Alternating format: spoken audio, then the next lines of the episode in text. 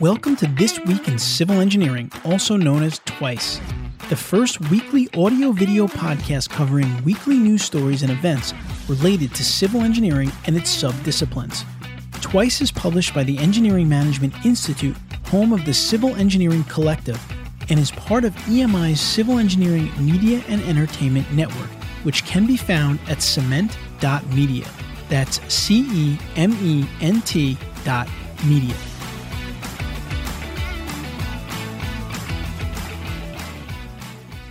Welcome to another edition of This Week in Civil Engineering, also known as TWICE, a weekly news show focused on providing civil engineering professionals with the most important and relevant industry updates. I'm your host for this episode, Kamini Fenley. I'm a practicing civil engineer and I work on land development projects all throughout New York City. You can find all of the episodes to This Week in Civil Engineering at twice.news. That's twice, T W I C E dot news. References to all the news stories will be covered in the episode show notes, and if you're watching on YouTube, be sure to subscribe to the Engineering News playlist so you can receive notifications for all the weekly episodes.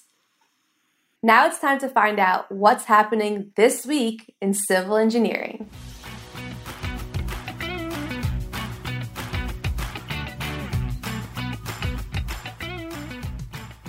Now it's time for this week's news. You're about to hear excerpts from the stories referenced. Links to all of the full articles can be found at twice.news.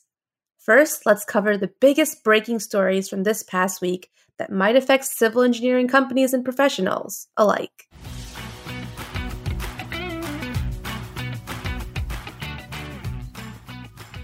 Sensor technology aims to help U.S. cities extend the life of aging pipelines. From Jerome Lynch at the Michigan Engineer News Center. University of Michigan researchers are collaborating with the Great Lakes Water Authority and engineering firm Structural Technologies on a pilot project in the Motor City that harnesses the power of smart infrastructure sensors and innovating lining technologies.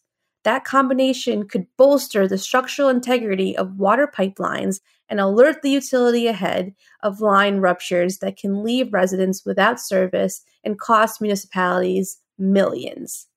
In early August, Great Lakes Water Authority's crews installed a liner inside the block long section of pipeline a few miles east of Detroit's main downtown area. Created by Structural Technologies, the liner is made of both steel reinforced polymer and mortar composites, adding additional structural capacity to the increasing pipeline durability. In June of 2019, the Detroit officials announced a five year, $500 million replacement project for water and sewer pipes throughout the city. It represents the first major upgrade to the system in roughly 90 years. Line replacement is a daunting task for any city for a host of reasons, from service interruptions to traffic foul ups caused by work along busy streets. Addressing large sections of a municipal system in a short period of time is financially impossible for most cities. That means identifying problem areas is key to infrastructure replacement moving forward. It's really great to hear about different ways technology can be used to assist civil engineers in maintaining and improving our infrastructure.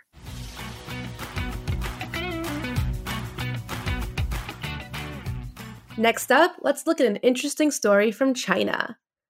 7,600 ton building walks to its new location. From Jeff Parsons, metro.co.uk. Engineers in China have come up with a remarkable way of moving an 85 year old building. Rather than demolish and rebuild the structure, they attached it to 198 robotic legs and walked it to its new destination. The entire 7,600 ton structure took 18 days to move itself, 62 meters to its new location in Shanghai. The building, Lagena Primary School, needed to be moved to make way for a new commercial center. Meanwhile, the school will be transformed into a cultural education and heritage center at its new location. What makes the engineering feat all more impressive is that the building isn't just a typical square block. The five story construction has an awkward shape that the technology had to deal with. This is a very, very impressive feat, and looking at the photos, it really shows the magnitude of this project. Congratulations to the team that accomplished it.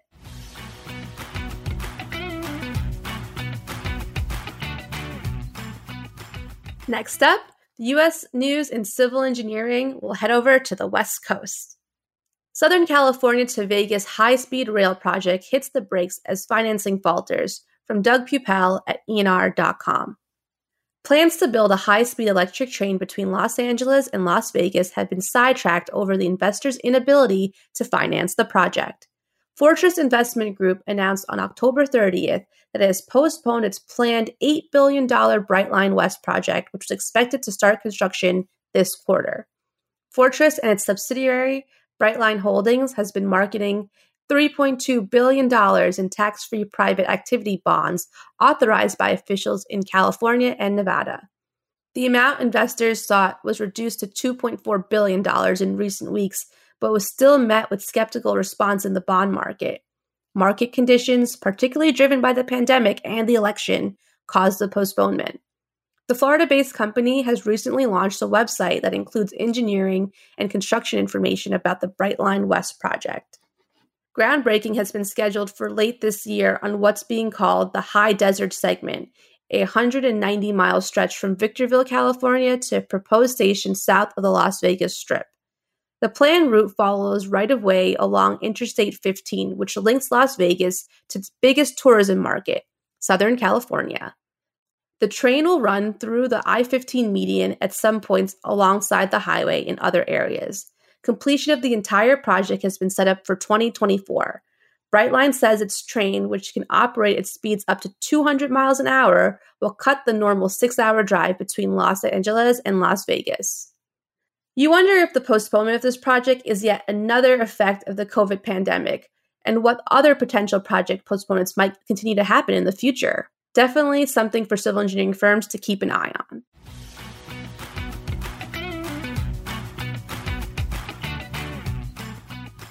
Next up, Georgia Port Authority proposes inland port box expansion from Mark Solomon at FreightWaves.com.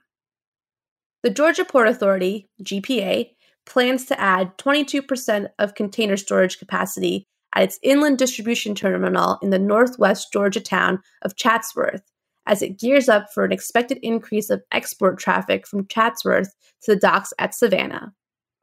The proposed $450,000 initiative, which will be voted on by the Georgia Port Authority Board on its November meeting, will add 13 stacks of 20 foot equivalent units, TEUs, containers to the Appalachian region of Port 60's stack of box currently in its inventory.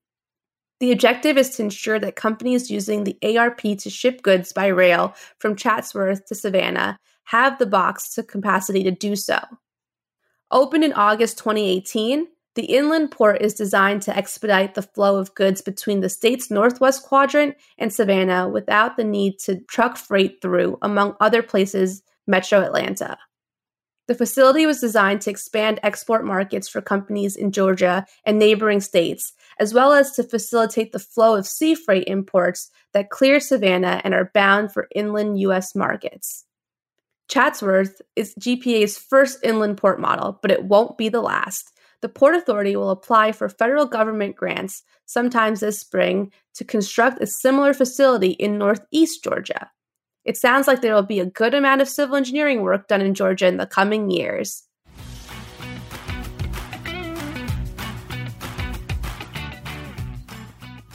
And now I've got some career inspiration for you. I've been thinking about working from home in a bit of a more permanent manner. There's no doubt that virtual work will continue in either hybrid or pure models across the industry. I encourage you all to take trainings and truly embrace collaborative technologies such as Microsoft Teams. Not only will these programs help you solidify your workflow, but also keep you in contact with your project team members. These daily communications are vital not only to help you with your organization, but also for your sanity. So if you've been hesitant, go for it and just go all in. Now let's move on to some international news in civil engineering from the past week. First, we're going to head over to Europe. Cemex goes global with carbon neutral concrete from Craig Bettenhausen at cn.acs.org. When it comes to construction, concrete is king, but making it releases a lot of carbon dioxide, around 8% of global emissions. demand for lower carbon emissions is creating a market for concrete with smaller carbon footprints. The concrete maker Cemex is addressing that trend with what is said to be the first net zero CO2 or carbon dioxide concrete to become available worldwide. Concrete packs a double wallop of CO2. Manufacturers first have to fuel to heat limestone to 1300 degrees Celsius, and then the conversion of CaCO3 or calcium carbonate to CaO, calcium oxide, releases CO2 as a byproduct, explains Steven J. Davis, a professor of Earth System Science at the University of California, Irvine. They further heat the calcium oxide to 1450 degrees Celsius to sinter it with other components such as gypsum to form clinker, the cement that binds standard concrete together. Cemex's Vertua Ultra replaces limestone based clinker with an alkali activated alumina silicate polymer matrix. Preparation of the binder does not require high temperatures and does not release carbon dioxide, dropping its carbon footprint by 70% compared to standard concrete. Cemex buys carbon offsets to make the concrete 100% carbon neutral. This sounds like a potentially very, very positive development in the world of concrete. EMI is currently seeking a Cemex representative to explain this new product on an episode of the Structural Engineering Channel, which can be found at structuralengineeringchannel.com.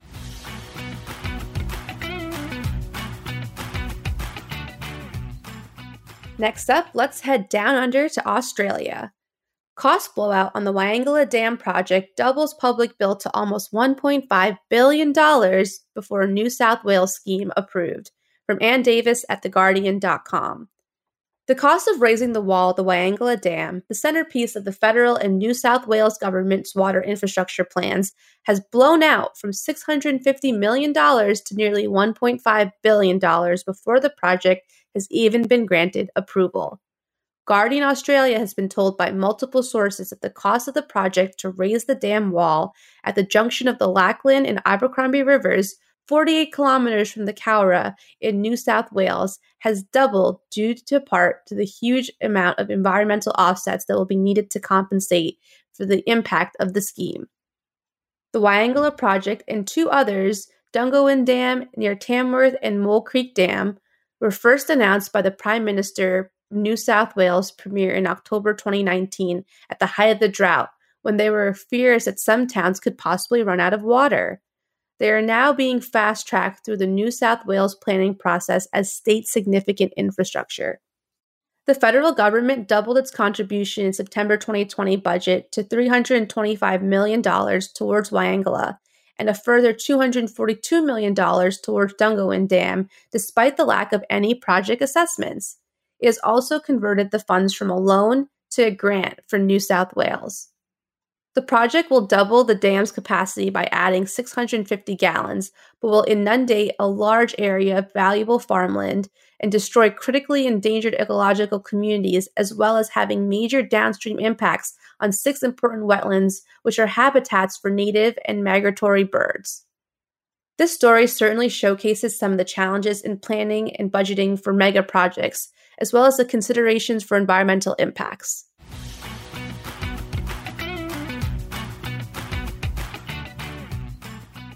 On that note, let's cover a few infrastructure related stories, starting with some general news about infrastructure projects. Utah Department of Transportation putting final touches on I 15 Tech Corridor, completing 10 year expansion project. From Jason Lee at Deseret.com. The Utah Department of Transportation Friday announced the completion of the I 15 Technology Corridor project, which expanded the freeway from four to six lanes in both directions between Lehi Main Street and State Route 92. The milestone marked the final phase in reconstructing I 15 in northern Utah County over the past decade that increased vehicle capacity on the roadway from Bangerter Highway to Spanish Fork. At the cost of $415 million, this most recent project includes the state's first one way frontage system along two redesigned interchanges and new trails for pedestrians and cyclists. Started in May of 2018, the I 15 technology corridor is considered the final piece of reconstructing the freeway in northern Utah County, along with the I 15 Core Project, the Point Project, and Access Utah County Project, all completed since 2010 at the cost of just over $2.1 billion.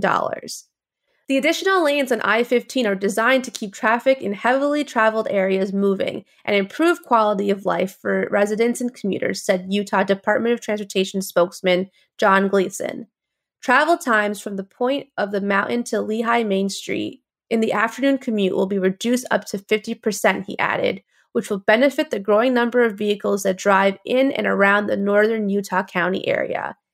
It will be very interesting to see how the Utah DOT measures the success of this project in the years to come. For example, will travel times be reduced because of the additional lanes? Definitely something to watch.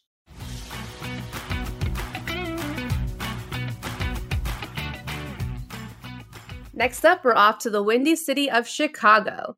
Lightfoot administration outlines five-year, $3.7 billion plan to repair, maintain roads, bridges, and other city assets.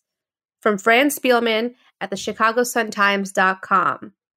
Top mayoral aides on Tuesday unveiled a five-year, $3.7 billion capital program amid concerns about the city's ability to finance more massive borrowing and Mayor Lori Lightfoot's demand that aldermen relinquish at least some of the control over their treasured menu program in exchange for increased buying power.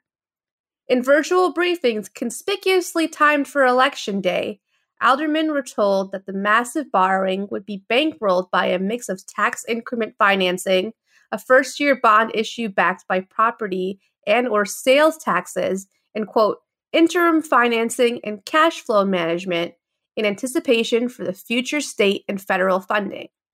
That's not good enough to satisfy Civic Federation President Laurence Msall, not when Lightfoot's quote pandemic budget already includes $1.7 billion debt restructuring and financing with nearly $949 million of the savings claimed in the first two years.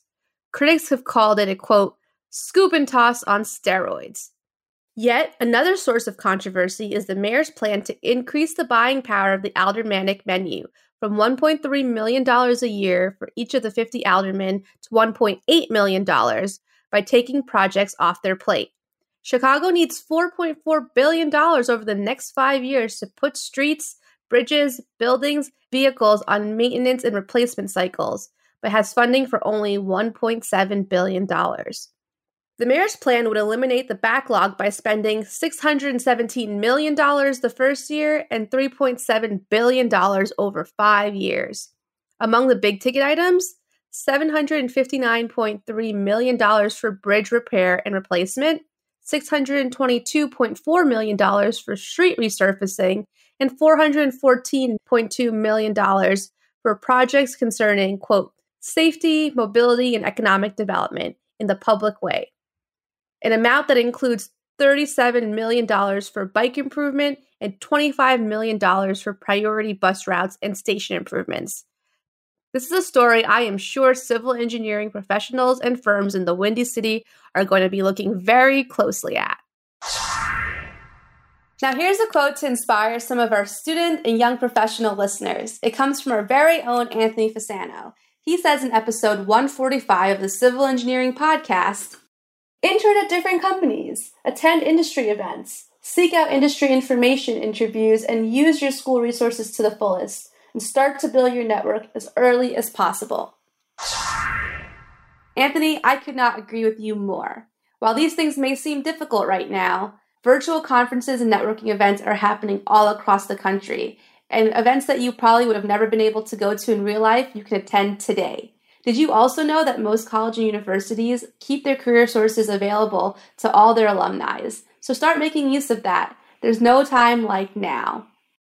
And that's it. That's what's happening this week in civil engineering. You can find references to all the stories mentioned at twice.news. And if you're watching on YouTube, be sure to subscribe to EMI's YouTube channel at youtube.com forward slash engineering careers. Remember to subscribe on Apple Podcasts, Spotify, or wherever you get your podcasts and of course, youtube.com for the video version. This is Kamini Fenley signing off, and we'll see you next time. This Week in Civil Engineering is published by the Engineering Management Institute and is part of EMI's Civil Engineering Media and Entertainment Network. All news stories cited are referenced on twice.news, and any opinions on the show are those of the hosts, not their employers.